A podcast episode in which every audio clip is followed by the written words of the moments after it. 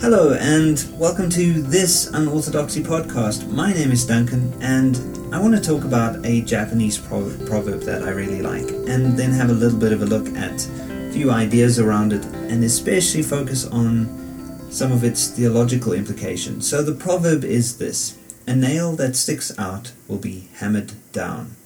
A nail that sticks out will be hammered down. The basic idea of the proverb is that the person who really stands out in any way is probably going to get pummeled back into place, and this will usually be done by a group of people who just cannot handle any kind of non-conformity. It's the kind of idea that reinforces Kierkegaard's view that the crowd is the lie. After all, the central impetus of the hammer is not the truth, it's just about agreement or uniformity or unanimity. Of course, this Japanese proverb can be taken as a compliment and alongside another Japanese proverb which says that envy is the companion of honor. To say that the envy is the companion of honor is to say that if you stand out, you're bound to be met with criticism and resistance, and some of this criticism and resistance is going to be unpleasant. If history has anything to teach us, and I think it has quite a few things to teach us, it's that sometimes the person who challenges the crowd is met with violence. But if you get this kind of negative treatment, it doesn't necessarily mean that you're wrong, although maybe it'll be helpful for getting you to rethink your assumptions. But in the end, being treated poorly by a crowd may just be a sign that you're on the right track. Again, though, I should say it's not a measure of whether you're on the right track if you get criticized. Truth, in my view, is not about consensus, it's about a whole bunch of other things. Of course, the hammer that comes down may actually not be in the wrong. Uh, so, for example, criminals who get punished for crimes, they've they've been met with the hammer of justice, which is a, a kind of rule of law which is agreed to by people because they have been they've just stepped outside of what is legal. The hammer in this instance can be right. That is, unless the law is wrong. And yes, I do think that the law can be wrong. We have again, countless historical cases to prove this point. So, this is why we must call the law into question as often as we can, and not just for the sake of rebelling, just for the sake of rebelling. It's, it's about checking whether the law is serving justice. Because while the law and justice can be on the same side, in a kind of beautiful partnership, sometimes they're just not. Uh, nevertheless, it's not this kind of critical, careful, legal, or judicial hammering that I'm primar- primarily concerned with here. My concern is with the kind of hammer that comes down unreasonably, hastily, angrily, maybe even vindictively. This is the kind of hammering that I have a serious problem with. And to help express my problem with this kind of hammering, I have my own proverb to go with the original Japanese proverb. So the original proverb is that a nail that sticks out will be hammered down. My proverb is this the hammer usually misses the nail. In other words, the hammer usually doesn't pause to question why the nail isn't doing what it's being expected to do.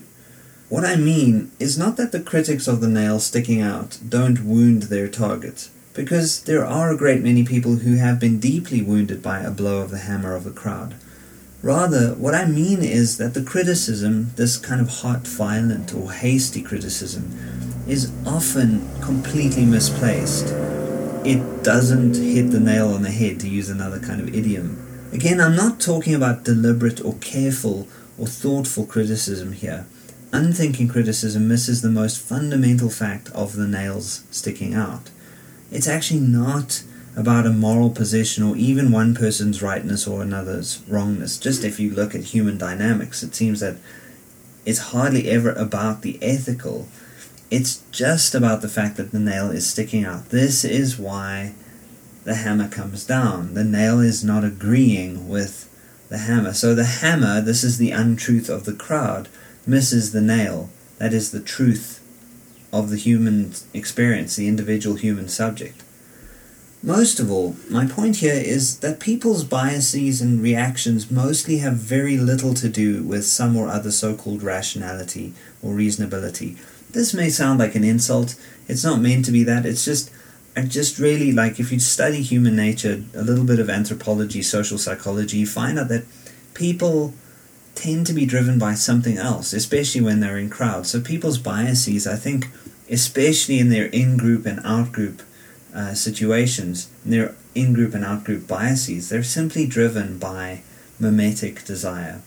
This is a very cool concept, and I'm probably going to come back to it more than once in future. But what I mean by mimetic desire, broadly speaking, is this that mimetic desire is a, a fact of being human. It's maybe the most fundamental aspect of our way of understanding desire. This is to say that desire is always borrowed. Mimetic desire means that desire is always borrowed. There's no such thing as a desire that springs up autonomously.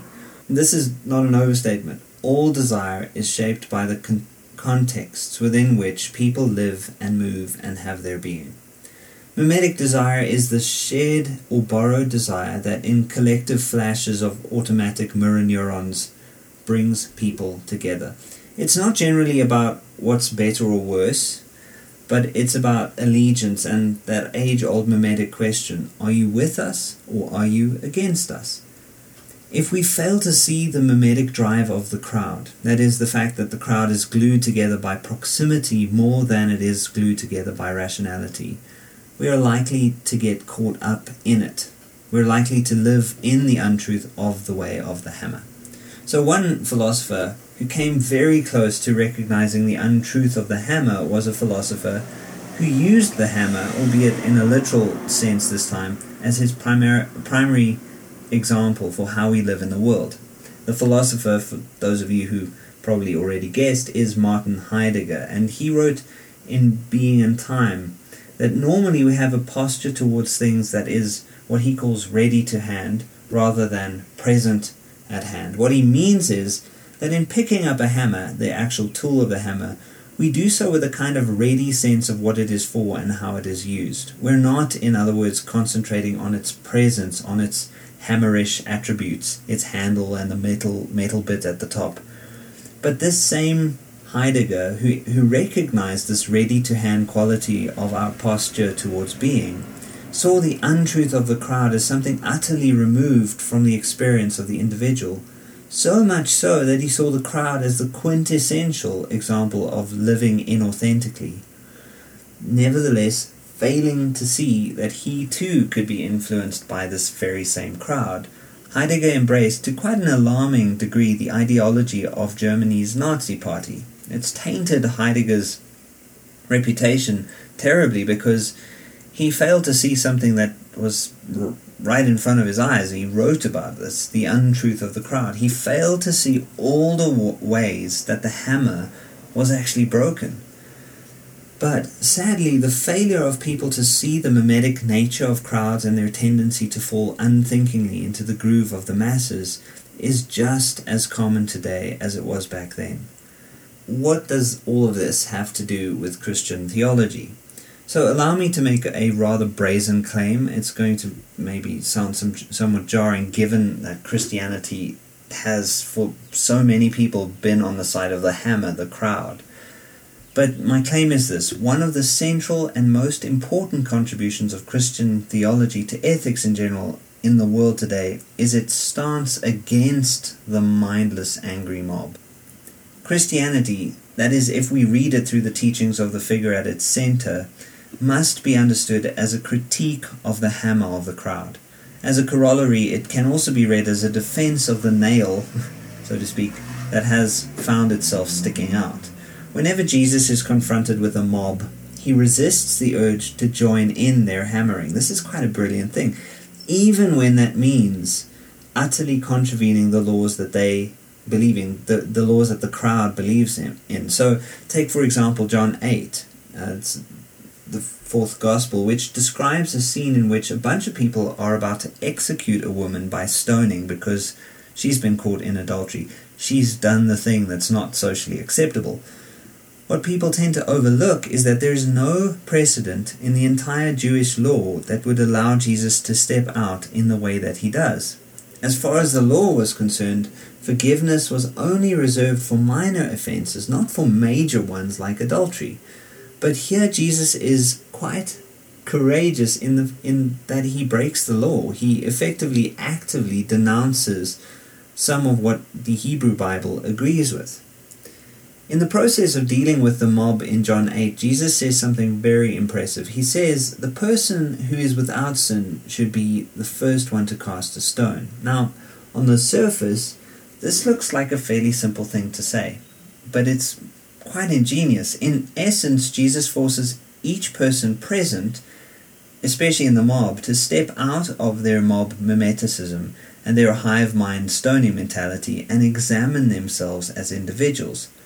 Instead of feeling themselves as part of a crowd, he gets them to, in a way, kind of become very introspective and become aware of who they are and where they are and why they're doing what they're doing. it. And the result is amazing. No one wants to cast the first stone because they all realize that they are not perfect, just like the woman that they're about to stone. You see, in that culture, one sin wasn't worse than another. Every sin was an indication of being disconnected from goodness itself, which was condemnation enough. In that moment that Jesus calls everyone to be present to themselves, they are forced to think of themselves outside the hammer of culture. They have to see themselves as in a way as individual nails. And in that moment there is peace and mob violence is averted. But it's it's self awareness, it's this incredible uh, powerful thing. But the thing is, it wasn't really peace that would last even for Jesus, who was known as the Prince of Peace. He, it's not that he was the source of any kind of violence, but violence became directed at him because Jesus did this sort of thing so often that he started to stick out a little too much. And he stuck out so much, in fact, that he ended up getting crucified. You could say it like this the hammer wanted a few nails to hammer down, so it did this right through his wrists and his feet after one of the most brutal torturing sessions recorded in history. If there is a powerful and significant critique against mimetic violence, even in its verbal and, and symbolic forms, or any kind of mob aggression, it must be the crucifixion of Jesus. The story makes it obvious. An innocent man is put to death because he sticks out, but not, and not because he's in the wrong in any way. In fact, his guilt or innocence regarding the crimes he is accused of has nothing to do with why he gets executed. He's killed by a mob because he's on the side of the minority. He sticks out a little too much, and so the hammer steps in to hammer him down. So Jesus said some words that discredit pretty much every person who buys into the mob mentality that picks on one person or small group of people in the name of some kind of larger crowd. Jesus said that people will know who his followers are by the way that they love each other. He didn't say that they'll know who his followers are by their perfect adherence to heteronormativity or cultural biases or purity codes or any kind of crowd coherence. And anyway, this is the same man who said that we should love our enemies. That is, we should love even those who don't fit with our own agenda. I think this is a pretty radical way of articulating a, an ethical way of being. This sort of wisdom to me seems really sorely needed today especially by those who think that the point of believing in the transcendent is to have some big other to support their own expanding egos. To me, it's actually a little bit about what Lent, the season that we're in, is about. It's it's about the fact that the transcendent is the absence of ego, the denial of self, or even the surrender a kind of surrender to self giving and generosity. It's a surrender that is expressed in very simple actions like giving up chocolate or coffee or some kind of digital addiction. The divine affects, by definition, a glorious, loving, life giving freedom from the lie of the mob or the crowd. But it does this by revealing the truth of our natural imitation of the desires of others. In other words, freedom from the crowd only arrives in the paradox of seeing that we are the hammer and those who disagree with us may be our next nails or victims. It's only when we discover how we have been complicit in the lies of the crowd that we are really free to genuinely love and care for those who have been shunned by the crowd. and that's it for for now. Uh, thank you so much for listening in. Cheers, everyone.